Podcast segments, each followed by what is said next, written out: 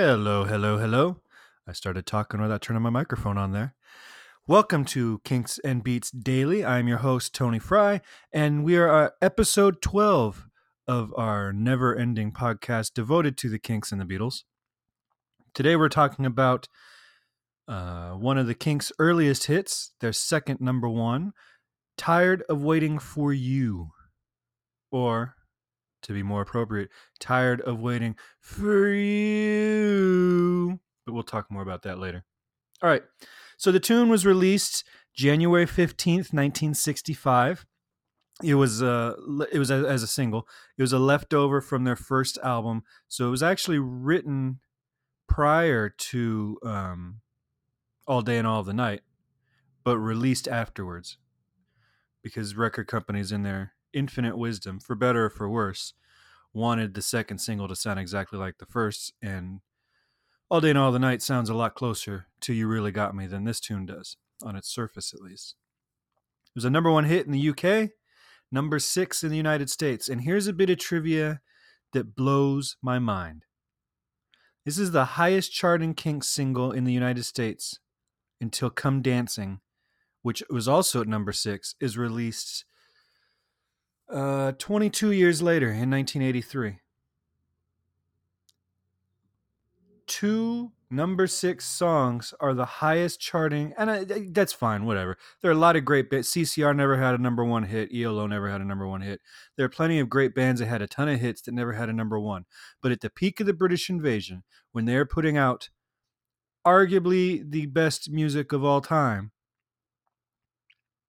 that their two best-selling singles are 22 years apart is just a crime. I will I will never get done complaining about this and I will never fully understand how this could happen.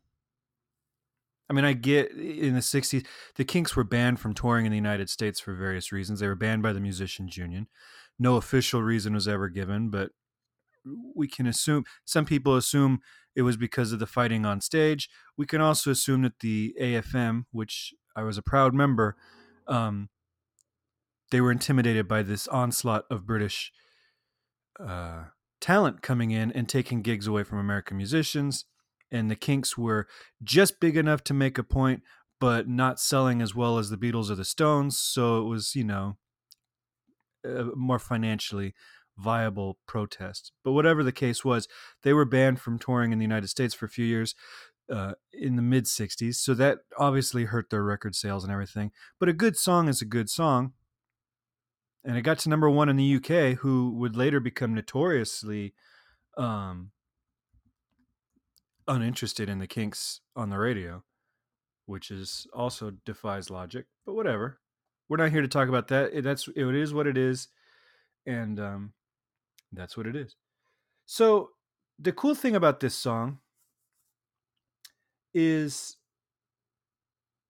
oh, actually, there's a few cool things. For starters, it's um,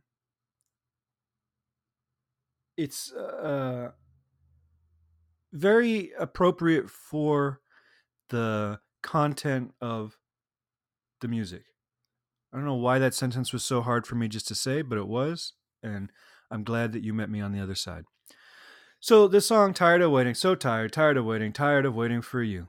Okay, so just right there, he's building on top structurally in the lyrics. He's he's ramping up to his message because he's so tired. Tired of waiting. Tired of waiting for you, right? He's so tired he can't even get it all out in one go. He's got to ramp himself up for it. And then he does it again. Um, so that's a cool little thing that he does lyrically to make this fit. And then um, at, at the third section of the song, after the uh, do what you like, but please don't keep me waiting. Please don't keep me waiting. That build and build and build. He's building the tension, and then he goes back into the so tired, tired of waiting.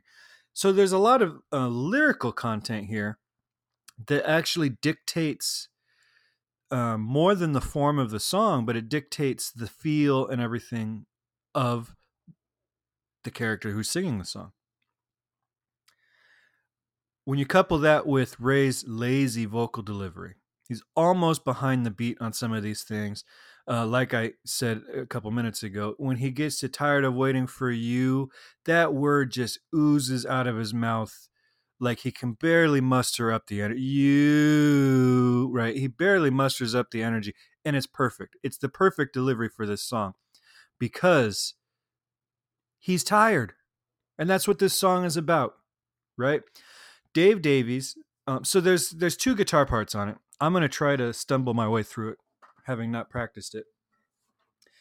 You've got the arpeggio version uh, guitar part that doesn't right. That would have been enough. That would have been where most bands stopped. But um, the Kinks, in their infinite wisdom, thought it needed electric guitar. They were reluctant.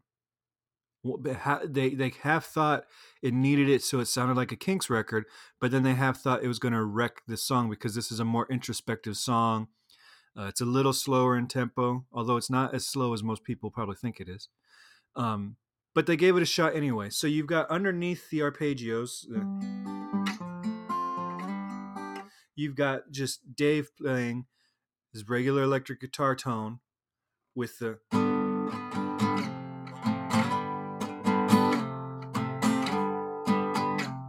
All right, so he's sliding from chord to chord. It's alternating between an F chord and a G chord. And what they do is they hit the F, then they hit it again, uh, then they slide up to the G, and then they hit the G and slide down to the F. Okay, and um, that adds to the laziness because it's just kind of that slide makes it a little bit lazier, a little bit more tired, right? But what he does the second time that verse comes in is Dave actually plays it off the beat. All right, so what they're doing, I'm gonna try to count through this live. So what the arpeggio is doing is one and two and three and four and one and two and three and four and so it's changing on one and three, which is a typical place to play chord changes. If you're gonna have two to a bar, one and three is the most common way to do it. What Dave does the second time, whether by accident or on purpose, who knows? But he, instead of changing on three, he hits the first chord again and then slides down. So he's actually changing chords on the end of three. So he's going one, two, and three. One, two, and he hits it twice. One, two, and three, and so now you've got a contrast. You've got one guitar changing on three and the other guitar changing on the end of three, and it creates this new tension, this new lazy feel to the groove that you didn't have on the first verse. And that's really cool. And I kind of wish he would have done it on the first verse too, because it does sound cool. But then it also adds a variation at the end when the song kind of needs a variation. So it was it would have been cool either way he did it, and the way he did it is how we have it now. The other thing about this song that's of note is the form, and we talked a little bit about form yesterday when we talked about "She Loves You" and how it's kind of absent of a real chorus and a real defined form, right? This song is very similar to that in that it has not a real traditional form. Okay. You can argue that so tired, tired of waiting, tired of waiting for you is a chorus. And in, in which case we are opening with the chorus, which again, like I said yesterday, was fairly infrequent back in the day. But at this point, because now the British invasion bands are doing it a lot, it has become more common. Um, but the thing is, is that there are three verses in this song, three sections and each of them are identical every time we hear it. So the so tired, tired of waiting, that's your A section. I'm just calling it that because it's first. Usually the verse is considered your A. So if I was truly analyzing this, I would say it opens with the B section and then goes into A. But for the sake of, of keeping the continuity easy to follow, we're going to call the first section A. So tired, tired of waiting, tired of waiting for you. He sings that line twice. That's your A. Then we get I was a lonely soul. I had nobody till I met you. But you keep me waiting, waiting all the time. What can I do? That's your B. Then the it's your life and you can do what you want is your C section. All right.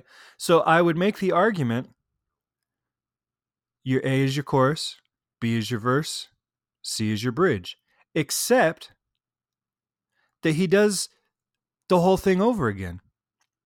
And it's the identical. The A section, the lyrics are the same, as you would expect from a chorus. The B section, the lyrics are the same, which you wouldn't expect from a verse, you would expect from a chorus. The C section, which would usually be a bridge, is repeated again, exactly the same. So is it another chorus? The point of the matter is there is no real uh, defined chorus because we hear everything equal, we hear everything repeated. So, you know, as a listener, it's easy to figure that the so tired, tired of waiting is your chorus because that's where the hook is, one of the hooks. Really, there's a hook in every verse too, so even that argument kind of falls flat. Um, but I think a reasonable person would just assume that that is your chorus if you have to name a chorus. But the form of the song is ABC, ABC, and then a coda. And the coda is just a refrain, a repeat of the A section. So that's also a good a good argument that that is your chorus of the song because it ends up being through the use of a coda, it ends up being the most heard um, section of the song, even if there are three other equally heard sections. So it's a very cool song. It's uh, underrated, I think. Uh, Dave Davies called it a perfect pop song, and I can't disagree with that because the construction of it, the delivery, the instrumentation, uh, everything about it is really spot on. It's no wonder it was a number one hit.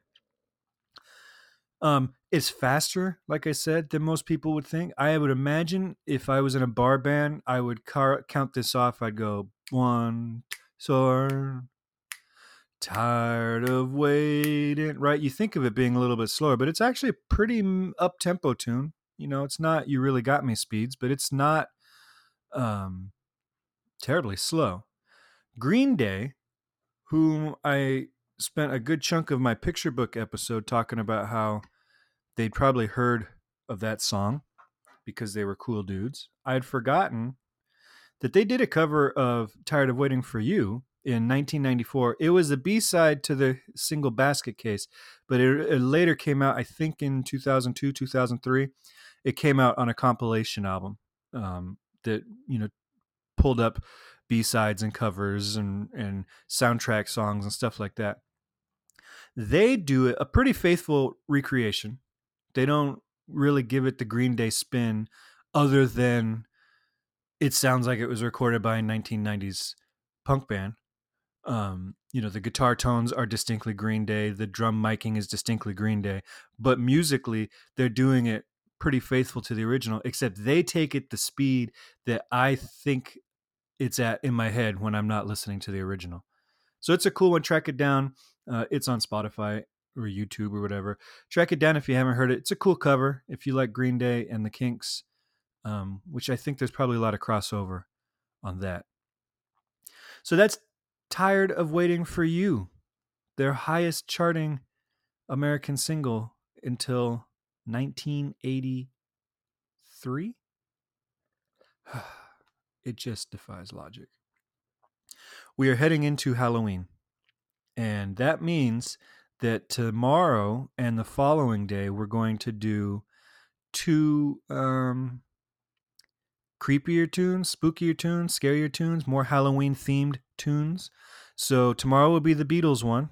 Halloween Day will be the Kinks version. I'm sure Kinks fans can guess which one I'm doing for the Kinks, but will the Beatles fans be able to guess which one I'm going to do tomorrow? We will find out. Swing by iTunes, rate us and review us. Make sure you subscribe wherever you listen to podcasts and visit our site herohabit.com on Friday for a full recap of this week's episodes and for other Kinks and Beatles related articles I've written, collectibles. Uh, there's a whole bunch of Beatles trading card checklists up there for you to browse through. Um, but be sure to bookmark that site and share this podcast with your friends. All right. I will talk to you tomorrow. Thanks for listening. Have a great day.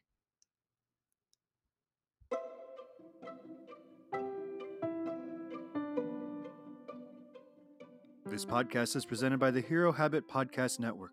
Swing by HeroHabit.com today to comment on this episode and poke around our growing database of sports and pop culture news, reviews, and collectibles. HeroHabit.com. Collect your heroes.